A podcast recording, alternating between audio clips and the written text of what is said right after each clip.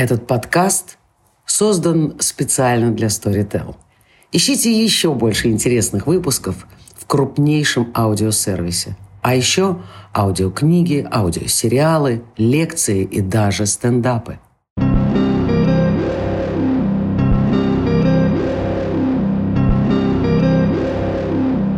привет! В эфире подкаст «Перевертыш» а, и в студии Оля Шикоступ и Рита Осипян. А в гостях у нас сегодня Николай Смирнов. Коля, привет! Привет. Ты знаешь, у нас вот сложилась традиция такая, что мы просим всех своих гостей а, как бы представить а, себя самого и рассказать вообще, как ты определяешь свой род деятельности, и, возможно, есть какая-то перекличка с перевертышем, потому что, ну, собственно, мы подкаст свой назвали, потому что нам интересно вот это вот некое пересекание рода деятельности, а, да, разные модальности, которые там могут совмещаться mm-hmm. в деятельности. Ну, в общем, как это у тебя происходит? Вот чем ты занимаешься, как ты сам это определяешь? Как трансформируешься, как переворачивался, чем занимался? Да, как переворачивался. Ну, это хороший, на самом деле, вопрос. То есть достаточно для меня важный. Я периодически думаю примерно в таких же терминах а, о о себе, о процессе, вообще об идентичности, потому что это очень связано с идентичностью вопрос. Вот, и, в принципе, да, я принимаю э, этот, э, этот, этот термин, ну, вполне его можно применять, перевертыш. Э, Чем ты занимался? Как, как, э, как ты дошел до своей кураторской, художнической жизни? Как ну, у меня вот как эти... раз вот это вот, то, что, то, что вы называете перевертыванием, оно как бы многократно, наверное, происходило. Mm-hmm. Может быть, нет смысла и все это перечислять. Вот, но... Но что-то самое для тебя вот э, ключевое, то, что ты сейчас выделяешь? Ну, я вот последние там пару лет определяю себя как... То есть я такую нашел фразу некоторую, которая меня сейчас устраивает. Mm-hmm. Ну, скажем, она последний год или полтора для меня а, вот релевантна, да? А, что я работаю а, с теоретическими фикциями, то, что называется mm-hmm. theory fictions, mm-hmm. а, как куратор, художник, исследователь, а, касательно их воплощения в выставках, выставочных нарративах, текстах и mm-hmm. фильмах. То есть вот такая немножко затянутая, может, фраза, но она меня сейчас полностью устраивает. Mm-hmm. То есть здесь, а, во-первых, в этой фразе я увожу вот это вот... Как бы определение куратор, я художник или географ на задний план. Да. Я вначале говорю, что там Николай Смирнов о себе в третьем лице работает, угу. как, как художник, географ угу. и куратор. Ну, то, то есть больше описываешь просто свою деятельность, да, из чего она складывается, нежели чем какое-то там... Вот, да, да. То есть, определение. Да. То, есть, то есть здесь вот это вот как бы куратор, художник и географ, оно становится определением, угу. а, а не как бы названием. Да. Вот. А второй момент... Эм, это продолжение этой фразы, что работает как географ, художник и куратор, а, с, касательно а, пространственных практик и репрезентации пространства в выставочной деятельности, текстах и фильмах. То есть здесь второй, возникает второй акцент, это то, что это касается пространства, угу. практи, пространственных практик и теорий. То есть это как бы уже э, ответ на вопрос «что?», да? Угу. Если первый на, на Круг интересов, на, да. как бы сказали. Если пер, первая часть это вопрос кто, как кто, то, то вторая да, часть что? Это, это что. Угу. А, а зачем? А, как? Как? Как? Да, ну когда? А, а третья часть это как. То есть это в форме текстов, угу. выставочных нарративов и фильмов. Но мне все-таки интересно, а зачем? Но мне кажется, зачем вообще тогда предваряет кто? Ну вот, например, я, я лично для себя ставлю зачем до кто, что и как. А как у тебя это происходит? Я отказываюсь отвечать на этот вопрос. Зачем это, да, это очень сложно. Так э, можно и перестать что-либо делать, мне кажется, если сильно, сильно на этом вопросе акцентироваться. Ну, по крайней мере, для меня это очень тоже тяжелый mm-hmm. вопрос, я тебя очень хорошо понимаю. Но я вот заготовила второй вопрос. Э, я даже позволю себе зачитать какие-то моменты, потому что это из твоего текста взятые кусочки. Mm-hmm. Мне просто показалось очень ну, здорово бы их как-то обсудить, проговорить. Но и ты работаешь как спекулятивный географ. Тут, наверное, кроется первый, первый мой вопрос. Угу. Что же ты имеешь в виду, что такое спекулятивное в этом случае, и твои отношения с наукой, потому что ты все-таки применяешь к себе это слово географ. Угу. И ты каждый раз пересобираешь нарративы, исходя из конкретной локальной ситуации и современности, и ты сам писал, да, пытаешься создать ситуацию актуального настоящего, тем самым пробивая пору в будущее. Угу. То есть вот это мне тоже хотелось бы, чтобы ты немножко пояснил, если, если хочешь. А, и еще такой второй вопрос, который, мне кажется, вытекает из этого первого вопроса, комментария. А, какие языки могут быть да, для того, чтобы этим заниматься? И а, как ты считаешь, может ли тот метод, который ты используешь, а, быть, э, не знаю, стать подходящим для того, чтобы искать э, какие-то связи, локальные привязки для какого-то поиска открытых источников в сети, в данном случае, да, если мы уходим от понятия географии, ну, как, как привязки к, к пространству, да, физическому пространству, уходим в пространство какие-то виртуальные. Потому mm-hmm. что мне, например, тебя, ну, мы не были знакомы до эфира лично, но мне безумно интересно читать твой Facebook, и твои комментарии, не знаю, не боюсь назвать их расследованиями. А, и очень интересно читать, собственно, комментарии. И мне кажется, что это какая-то важная часть того, что ты делаешь. Ну, какая-то кухня, возможно, да, того, из чего mm-hmm. потом вырастают проекты, тексты и, не знаю, твое, твое, твое дальнейшее, не знаю, твоя дальнейшая работа с, с другими людьми. Mm-hmm. Вот такой вот вопрос. С какой стороны начнешь отвечать? Ну, спасибо за такой комментарий. Вопрос-комментарий. А здесь сразу несколько вопросов. Я вот начну, наверное, начну с первого, с той цитаты, которую ты прочитала. Она из конкретного текста. Вот этот текст э, ориентализм в стиле шаншуй, который писался по комиссии Зари, то есть это конкретный текст. Угу. Это не то, что какой-то мой стейтмент на всю мою угу. жизнь, да, на то, как я, или как я себя сейчас вижу, определяю. Это конкретный текст, который писался для альманаха «Зари», Центр mm-hmm. современного искусства «Заря», находя, который в Владивостоке находится. Mm-hmm. И э, в, в нем шел разговор о местном контексте, и мне было интересно сделать такой манифест спекулятивной географии. Mm-hmm. Там раз, разработать. Я воспользовался вот этой возможностью. Поэтому этот текст состоит из двух частей. То есть, с одной стороны, это некоторая общая попытка вот говорить и придумать вот эту спекулятивную географию, а с другой стороны, это попытка рассказать о местном локальном контексте Владивостокском а, в свете возможных художественных исследований и вот как-то это соединить. Угу. Вот. И... Ты в резиденции там был, да? А, я был в резиденции, и я был там опять же, а, в такой в двойственной ситуации. То есть, с одной стороны, я был как художник, который делал, я делал там проект свой, а с другой стороны, я был в плане как, как куратор и исследователь, потому что мы готовили выставку метагеография. Угу. То есть у меня была такая двойная миссия, которую вот я попробовал выполнить там в течение месяца. Вот, но возвращаясь к этому, да, к самому э, вопросу, что э, я постоянно нахожусь в этом процессе э, изобретения и работы вот э, с этими теоретическими фикциями. Угу. То, что я вот вначале говорил, вот, то есть, хотя я это осознал не так давно, там, может быть, пару лет назад, но на самом деле этим занимаюсь там лет пять минимум, начиная с проектом метагеография, когда мы впервые его делали.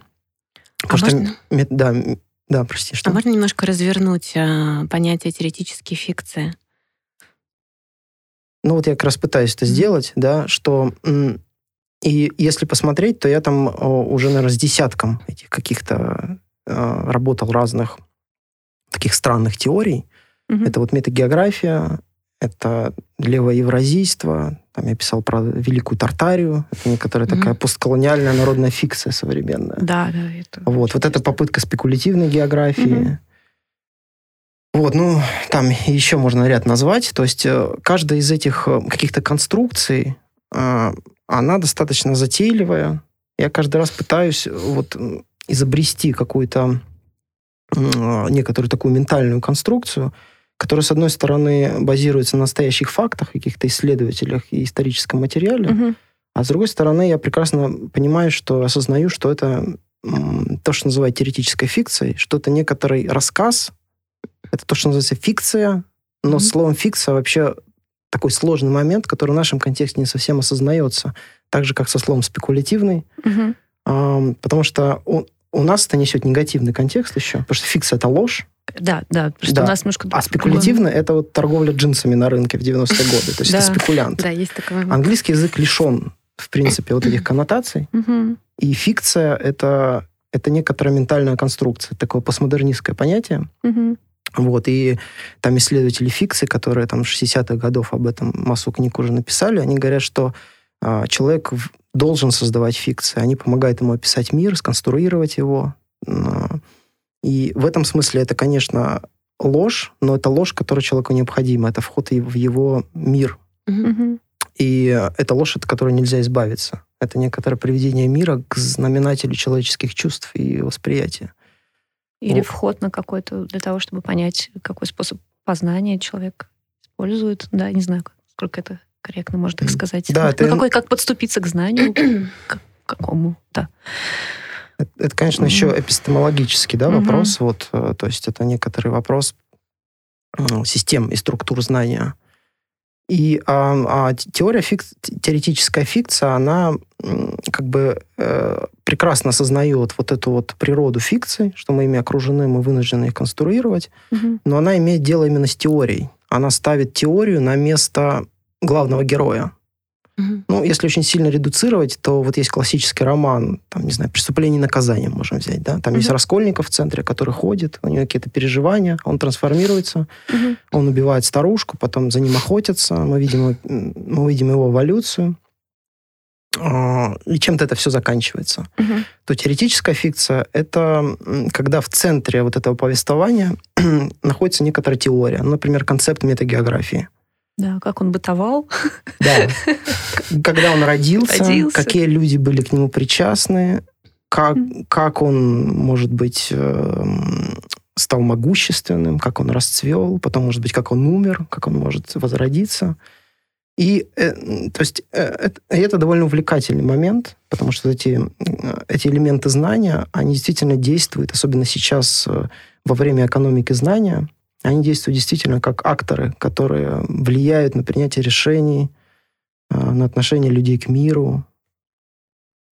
И это, и это очень увлекательный момент, и это то, что действительно а, может быть важным для мира, для людей.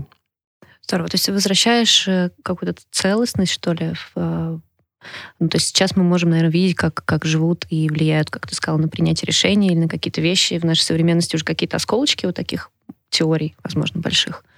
А ты э, как то собираешь это в более какой-то ясный такой ну, так как я нарратив. прекрасно осознаю, что я создаю э, теоретическую фикцию, угу. и плюс у меня э, есть идентичность художника, угу. я даю себе достаточно много в этом смысле власти. Угу я как бы я не свожу свою деятельность к исследователю, да, который угу. вот есть исследователи структур знания, которые исключительно пытаются вывести а, некоторое объективное знание, как существовала та или иная Да-да. система знания. Вот я себя этим не связываю.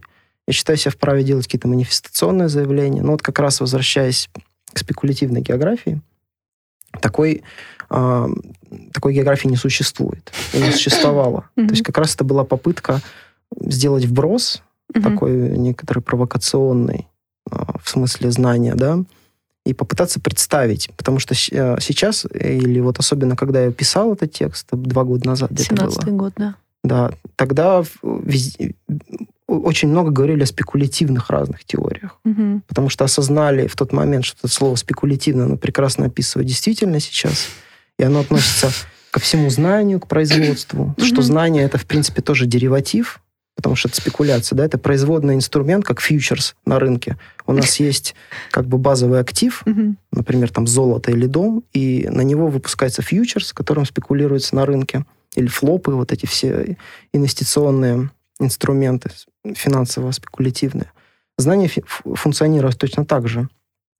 А, когда есть э, некоторая реальность, да, в кавычках, я говорю сейчас, и о ней производится некоторое знание. Потом знание о знании, знание о знании mm-hmm. о знании и так далее. И все это такая некоторая гора, которая вспухает вот в этом обществе постправды современном, когда ты не можешь найти концов и начал, откуда все это пошло. Ну да, там получается довольно много искажений, даже цепочки искажений, да, в некотором смысле ну, они уже начинают жить своей жизнью. Да, да. То есть как вот эти э, финансовые, финансовые, финансовые да. деривативы, да. которые угу. основываются уже, ты не найдешь тех активов, на которых они основаны на самом деле. Это как бы страх... перезаложили да. знания. Здесь точно так же. Вот. И, в, и в то время все вот э, были немножко, вот это было осознанно, что вся современность спекулятивна. Вот. Философы говорили, там, Питер Осборн говорил о, о том, что современность — это вообще такой кон- спекулятивный концепт, то есть mm-hmm. тоже спекулятивная фикция, само понятие современности. разные там интеллектуалы бросились изобретать вот эти разные спекулятивные области знаний, которые на самом деле никакие не новые области знаний, а просто вынос на поверхность того, а, того осознания того факта, что, а, что вот этот спекулятивный механизм, деривативный, производный, он, он является главенствующим. Угу. Я вот как бы я задался вопросом, можно ли в отношении географии такое а, произвести такой, операцию, такую операцию. И это было первой и ну, единственной пока попыткой, на самом деле, это сделать, у меня в том числе. Вот. Может быть, я к этому вернусь. Но, то есть я правильно понимаю, что в некотором смысле изобретается какая-то новая знаковая система? Ну, какая-то своя, свой язык таким образом? Отчасти да, конечно, угу. совершенно. То есть есть вот это, да, какая-то дискурсивная игра, да. есть попытка создать некоторую целостность, но в то же время очень важны какие-то ниточки, которые э, читателя сразу выводят на более широкое поле то есть он сразу, например, там в виде слова спекулятивный в том контексте в сегодняшнем тоже. А, там у человека, который знаком с современной арт-критикой или философской да, теорией, вот, спекулятивный реализм и так далее, у него сразу вот эти ниточки автоматически там включаются, и он думает, ага, это значит вот как-то связано со всей вот этой вот массой теорий. И, ну, то есть, на мой взгляд, это важно. Вот, вот эта попытка, то есть сразу линки вот эти, угу. да, связи, Связи, которые да. ведут в какие-то другие, а, другие структуры, более широкие. И была какая-то вторая часть вопроса. Вторая часть вопроса про поиск в открытых источниках, про твой Facebook, про истории слэш разоблачения, расследования, наверное, да. А что, а, в чем вопрос был? Можно ли применить то, что э, говорил о как бы физическом пространстве, к пространству а, цифровому, к поиску в интернете, к тому, как, как мы обращаемся с той информацией, которая циркулирует в сети. Ты уже, мне кажется, начал немножко про это говорить, угу. об этом как раз раздутом, каком-то непонятной горе всего на свете, в которой очень сложно навигировать, в которой мы что-то что пытаемся выцеплять, чему-то мы доверяем, что-то меньше доверяем. Иногда находим как раз вот эти переклички, о которых ты сказал, неожиданные. И нам кажется, mm-hmm. что ну, здесь это уже какая-то работает параноидальная такая немного. ну, по крайней мере, когда я вижу какие-то, э, начинаю сопоставлять какие-то вещи, я понимаю, что это немного уже такая параноидальная э, практика.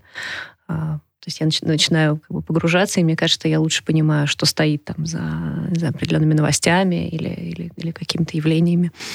Вот, э, есть ли у тебя такое, и как бы ты мог вообще процесс тоже охарактеризовать? Ну, потому что мне кажется, что весь наш research сейчас, ну, по крайней мере, я тоже как скажу, как тоже как куратор из своей практики, он все равно происходит в интернете до того момента, как ты придешь к эксперту, ну, вот эксперта этого или, ну, просто собеседника, да, заинтересованного или еще не заинтересованного, ты все равно его находишь в интернете, находишь по каким-то, скорее всего, обрывкам, не знаю, каким-то его комментариям или каким-то кусочкам текстов, которые тоже как-то там циркулируют в сети. Да, ты, ну, ты проводишь какую-то оценку, вообще пытаешься куда-то его отнести, этого человека, с какого он поля, вообще о чем он, а, и чем, и чем все это стройнее, интереснее, да, ну, после этого ты как-то начинаешь думать, сколько ты можешь привлечь этого человека, да, там, или, или использовать э, те, те находки, которые, которые есть.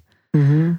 То есть, мне кажется, это большая просто часть такого подготовительного этапа, ну, и который, который проводит куратор-исследователь. Мне кажется, ты, наверное, тоже то есть здесь, я понимаю, так вопрос, он, с одной стороны, о локализации этого знания. Да, скорее всего. Можно ли его привязывать к каким-то дискурсам, mm-hmm. да? Да, да, потому и... что очень сложно их... А, а, а, а второй, я так понимаю, твой вопрос, он в верификации этого да. некоторого знания, то есть как верить ему и так далее. Ну, нужно ли верить вообще? Нужно ли верить? Вот, э, ну, то есть на первую часть можно сказать... Ну, и о процессе research а, наверное, самого в интернете. Угу. Но если тебе интересно просуждать на тему. Ну, вот я, я сейчас скажу про локализацию, наверное, вот этого угу. знания. но, ну, конечно, он, э, любое знание можно локализовать в этом смысле, что э, одно, то есть если не говорить о у нас есть медиум, сам по себе интернет, это некоторые провода, эти сервера, угу. но с другой стороны мы читаем какие-то высказывания, и эти высказывания всегда можно соотнести к той или иной системе знания. Угу. Мы понимаем, откуда это человек, в принципе, и мы можем немножко найти какую-то краткую биографическую справку, мы можем сам дискурс, в котором он говорит, угу. мы можем очень легко почувствовать. Особенно если у нас эм, есть к этому желание и вкус, да, вот это производить mm-hmm. эту локализацию. И в этом смысле даже глобалистские дискурсы, которые, например, отрицают идентичность и возможность локализации, mm-hmm. а такие есть, да, mm-hmm. они локализованы сами по себе. Потому что они производятся, этот дискурс, он а, как бы он производится эм, какими-то а, институциями, а, какими-то людьми, которые ангажированными этими институциями, либо читают а, тексты, которые производятся этими институциями. И здесь я говорю не, не только и даже не столько о географической локализации. То есть мы говорим, что это из Стэнфорда да, все производится, или в Америке. Нет, конечно. То есть э, а, можно найти такие географические центры всегда у любого mm-hmm. дискурса. То есть мы можем говорить, там, что континентальная философия, она связана очень сильно с Францией, да, там mm-hmm. Фуко, Делес mm-hmm. э, и так далее. Но понятно, что есть там последователи и исследователи, и ученые, философы, которые продолжают Деланда, например, да, которые продолжают постделезианскую, делезианскую философию, но они живут вообще никак не связаны с Францией. Но мы можем локализовать это как дискурс, что вот он есть такой. Угу. Вот. И в этом смысле тот же дискурс, который отрицает любую локализацию, он тоже в этом, ну, как бы он, он локален и конкретен. Вот. А э, то, что касается верификации всех вот этих построений,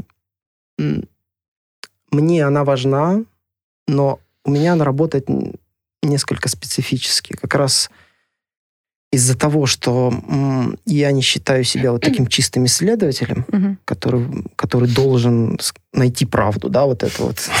Как бы, скрытую. Да, найди скрытую правду, где она находится. А, а, речь идет о том, а, что есть некоторая вот эта структура, которая даже не сколько она где-то существует, сколько ты, ты ее создаешь тоже. И вот эта твоя роль в этом, она может быть совершенно разная. Она может быть небольшой, угу. когда эта структура действительно, там, не знаю, как в случае, например, с русским космизмом, она разработана из сообщества космистов разнообразные, которые встречаются. Есть библиотека, она профсоюзная. Я знаю, да. Вот. Я когда-то была на ранних еще этапах вовлечена в этот процесс. Я очень люблю, и да. Гости очень сообщество да, люблю. Замечательные, все очень приятные люди. Вот. И можно выстроить э, абсолютно объективистский исследовательский нарратив о космизме, э, об этих сообществах, об этой теории. Хотя это очень гетерогенное сообщество. Вот. Э, а, а есть такие теории, как, например, опять та же спекулятивная вот география, да, которые когда ты начинаешь об этом говорить манифестационно, как вот в этом тексте, ты как бы играешь вот в этого исследователя, э, художника, который mm-hmm. производит скорее эту фикцию, который пытается... Э, но... Это уже тебя нужно верифицировать, получается. Да, угу. но в этом тексте я всегда стараюсь сделать некоторые в своих, да, вот этих разговорах, э, вот этих вот а, а, об этих теориях, я всегда а, пытаюсь достичь некоторого градуса трушности, да, вот в, то, что, в том, чтобы это убеждало. В том, чтобы это убеждало. Но в то же время сделать эту ситуацию некоторой, э, в каком-то смысле неразличимой, чтобы всегда было вот это мерцание. Что он это серьезно говорит или нет вообще. То есть он как бы это действительно инструмент. И в этом смысле я тоже, наверное, каждый раз решаю вот этот вопрос, где я нахожусь и кто я. Угу, вот. Угу. И вот это зависание между исследователем, географом и художником, оно вот в том числе вот так происходит. Очень круто, да, спасибо. Да, интересно, да. но у меня вот в связи, ну, в продолжение эм, вот этого всего разговора эм, появляется тоже пару как бы наблюдений и из них вытекающий вопрос э, к тебе. Но получается, как бы, что вот работая с этими фикциями, ты ориентируешься на некие факты, там исторические факты, да, и э, на какие-то впрыскивания из реальности, но которые тоже можно расценить э, очень неоднозначно. И они появляются в твоем поле, я не знаю, возможно, в СМИ ты что-то, да, читаешь, что-то интересное тебя цепляет там. Я к тому, вот как ты выбираешь тему, как она у тебя всплывает какой-то конкретный материал, который становится твоим кейсом и который потом встраивается вот, да, ну, угу. в более какую-то обширную историю. Да, это хороший вопрос, но я подумал сейчас, что еще угу. важно немножко сказать о фикциях вообще. То, угу. что то я начал говорить вначале, что у нас это понятие девальвировано, потому что у нас фикция — это ложь. И есть там целое сообщество людей, которые вот пытаются найти правду и сказать, что вот э, фикция там это, это плохо, да, что это ложь. Mm. А, и а, нас, мне кажется именно важным что, взгляд на фикцию как на вот этот ментальный конструкт. Mm-hmm. Это как, как инструмент. Это как инструмент, и это как необходимый, необходимый человеку опиум в каком-то смысле. Mm-hmm. Вот, например, такой исследователь фикции Франк Кермоут, который в 60-е годы там, одну из первых каких-то работ написал на эту тему, он приводил такой пример, что а, а, тик-так — это фикция. Вот часы на самом деле не говорят тик-так. Но мы, а, но мы говорим, что часы говорят тик-так. Вот. И дальше он объясняет, что такое, э, вот, вот как работает это тик-так. Э, тик — это начало, потом есть некоторый интервал, есть так — это конец. То есть тик, так. И таким образом мы воспринимаем это как интервал между тик и так. То есть есть начало, угу. есть середина, вот этот интервал, есть конец, так. А интервал между так и тик мы не воспринимаем. И там э, экспериментальные психологи проводили ряд исследований на эту тему, и действительно это подтвердилось. И Зачем человек это делает? А, он это делает потому, что его жизнь конечна. У него есть начало, есть середина, mm есть конец. А мир, он бесконечен. Как вот, например, там, да, у мира нет ни начала, ни конца. Человек это знал, осознал не так давно. Там, например, шотландский геолог э, Геттон, он там, в конце 18 века говорила о глубоком времени в, в истории, что, а до этого считалось, что Бог создал Землю и так далее. Но на самом деле у мира нет ни начала, ни конца. И это очень пугающе для человека, потому что его жизнь, она конечна, она как-то началась, она закончится. А мир, он существовал до него и будет существовать после, и ему, в общем-то, плевать на этого человека, какое бы место он ни занимал, даже если он там великий какой-то человек. И человек создает именно фикцию для того, чтобы перевести вот этот вот пугающий мир на свой э, язык конечности. Именно поэтому возникает этот интервал, начало mm-hmm. и конец. Отсюда возникает э, там модель Библии, да, которая сложилась. Она начинается с, э, с творения, с генезиса, а заканчивается апокалипсисом. И человек придумывает вот разнообразные фикции для того, чтобы соединить начало, середину и концы. И когда вы вначале меня спросили, как я себя определяю, и вот этот вопрос о перевертышах, человек постоянно пересобирает свое прошлое из тех точек, в которых он находится. Потому что ему... И он переопределяет те события, которые были с ним в прошлом, исходя из той середины, где он находится.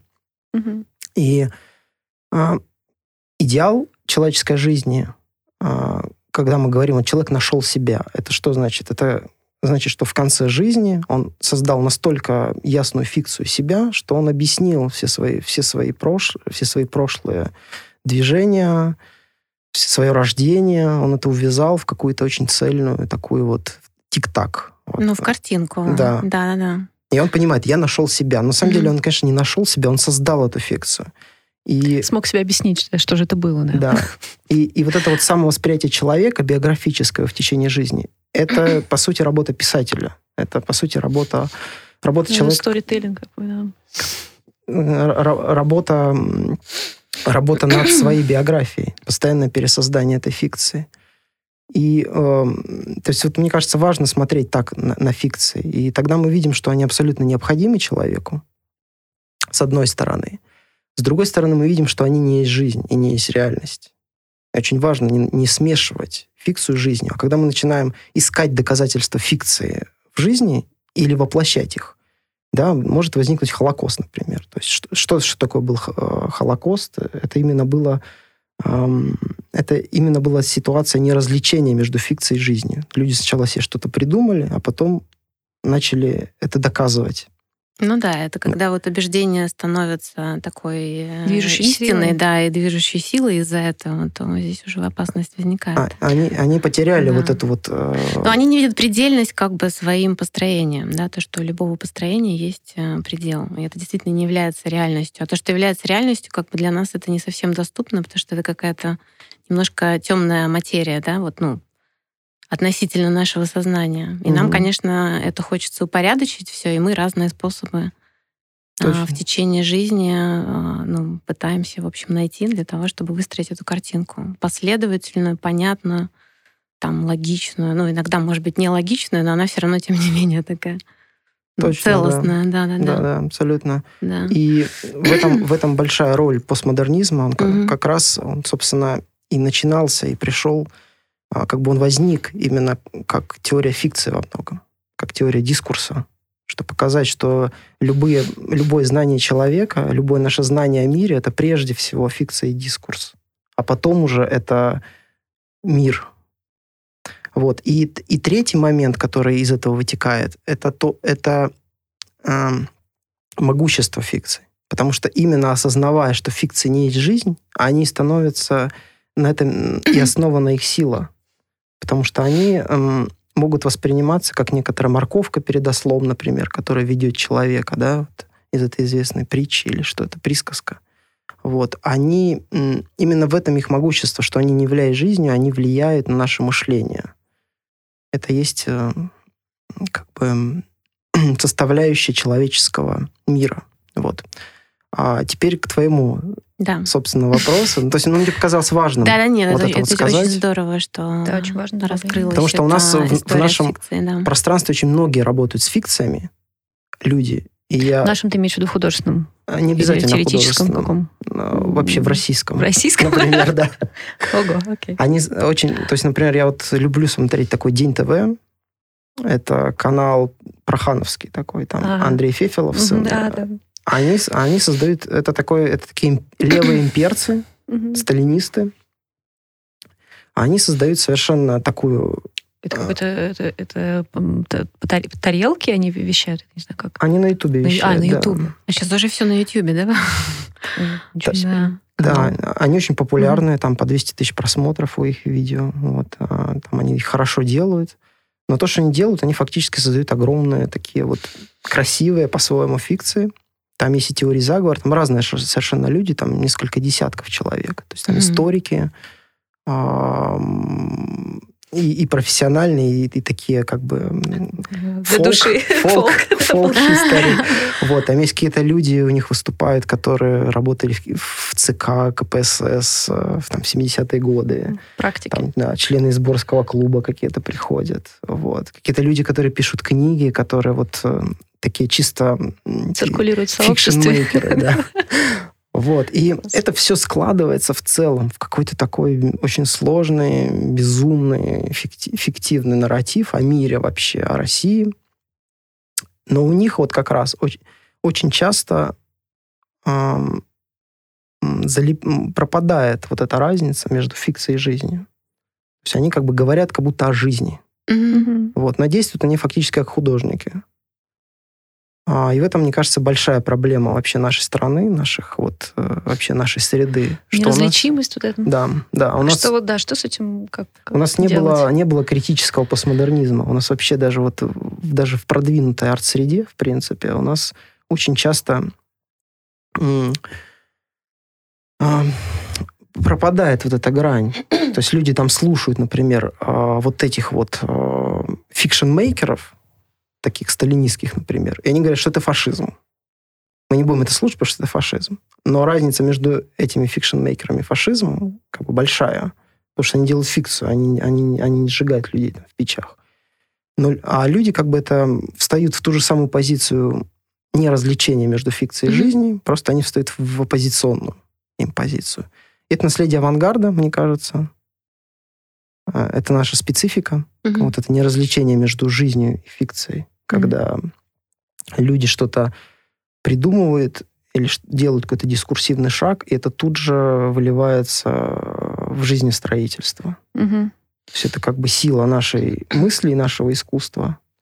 Но в то же время это большая проблема. То есть у нас такое пространство, где идеи э, имеют как больше шансов стать действительностью, и поэтому с ними нужно осторожнее обходиться.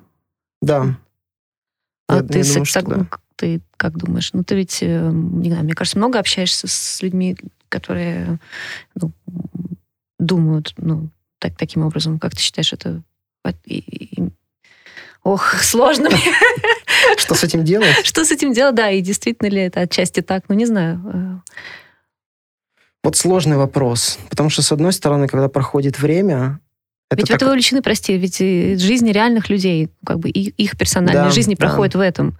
И, значит, отчасти это действительно так.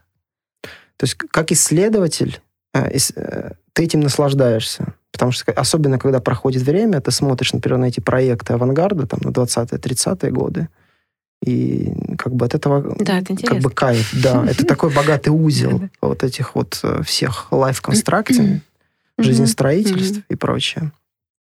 А, по-своему понятых идей, там, придуманных миров. С другой стороны, когда ты там слушаешь выступления спикеров Госдумы современные, да, у которых тоже нет этой грани там часто. И когда к тебе начинают это применять, э, который живет сегодня, да, тебе это не нравится. Вот. Э, то есть здесь сложная. У меня как бы такая двойственная позиция. То есть, с одной стороны, как исследователю, мне это нравится, как любая специфичность. То есть я вижу в этом специфичность mm-hmm. нашей мысли вообще российской. А с другой стороны, я вижу большую проблему, как раз а, заключающуюся в том, что не было проведено вот этой постмодернистской критической работы. Mm-hmm. У нас этап оказался пропущенный. У нас постмодернизм возник сразу как аффирмативный, утверждающий. Вот эта вторая стадия постмодернизма уже 80-х, 90-х годов, когда люди стали создавать вот эти миры. Там Сорокин, да, например, там mm-hmm. все вот эти игровые персонажи, там группа Мухомор и так далее. То есть когда уже пошла игра в это. И, а когда идет игра, здесь тоже уже не важно, человек влипает в эту фикцию или нет. Он может влипать, он может так играть в нее. Он понимает, что он играет, в то же время он внутри нее. Он, он как бы пропустил вот это вот... Э, да, для него, по сути, ничего не изменилось. Ну, в каком да. смысле? Да, мне... И мне кажется, это большая проблема. Ну, это мой следующий да, вопрос, который mm-hmm. я хотела как-то закольцевать эту нашу, наш разговор о знании. Да. Mm-hmm. Почему, собственно, интерес к этим системам знаний растет, как ты считаешь? Ну, мне кажется, что это очевидно происходит. Ну, мне больше заметно, наверное, в поле там искусства, но, ну, наверное, и в научной среде тоже. Mm-hmm. Мне просто сложно говорить. Ну, это очевидно, да, конечно. Он, он растет. А, может быть, пик уже прошел, но нет. Каждый раз э, кажется, что пик вроде уже прошел, там, начиная с 80-х каких-то годов, но оказывается нет. И, и все больше этот интерес, он, по-моему, только нарастает сейчас в эти годы. Но объяснение, по-моему, достаточно простое – хотя это редуцировано все равно, да, что, что это те системы знания, которые модерность в широком смысле да, а, подавляла. Под словом mm-hmm. модерность я имею в виду а, структуру знания нового времени, то есть 16 mm-hmm. века. То есть вот все вот эти картезианское разделение на субъект-объект, mm-hmm. которое, как бы, когда человек осознал себя как мыслящей субстанцией, перед которым mm-hmm. расстилаются вот эти поле объектов, которыми можно манипулировать, вот. Родилась колониальность, которая с этим тесно mm-hmm. связана. Ну, об этом написано там сотни, да, просто книг. А, а, и он стал этот мир как бы выстраивать, он стал его покорять, он стал его использовать. И, и возник культ рациональности в том числе, потому что главное, главное качество вот этого мыслящей субстанции – это рациональность. Вот. Апогеем его стал тот же Холокост. Вот. когда, потому что это же делалось из, из рациональных побуждений. То есть люди сначала пришли к выводу, что какую-то часть нужно вырезать, потому что это нужно. Вот. А дальше они нач- начали этим заниматься. И после этого и возник, э, как, как раз деконструкция, да, возникла, которая стала, возникла теория фикций, которая как раз разделила жизнь и вот эти фикцию. Мы стали критиковать вот эти структуры знания, модерности. И оказалось, что вот этот да, процесс начался в 60-е, и мы до сих пор им захвачены, что огромное количество каких-то знаний, субъектов, они оказались репрессированы на этом пути. А, там женский труд, женская субъектность, колониальные субъекты, там черные цветные люди, а, различные иррациональные структуры знания, а, домодерные. Потому что, да, вот вся модерность — это победное шествие а, больших религий, христианства и так далее, которое значительно более рациональное, чем домодерная религия, да, архаика какая-то, которая более локализована, которая связана с культом земли, угу. А, ну, это... региональный какой-то, да, да. привязкой. Очень часто это такое, как бы это более женские, хтонические религии, домодерные. В то время как христианство, например, или ислам, это чисто, это логос, это очень мужские религии, вот, очень рациональная.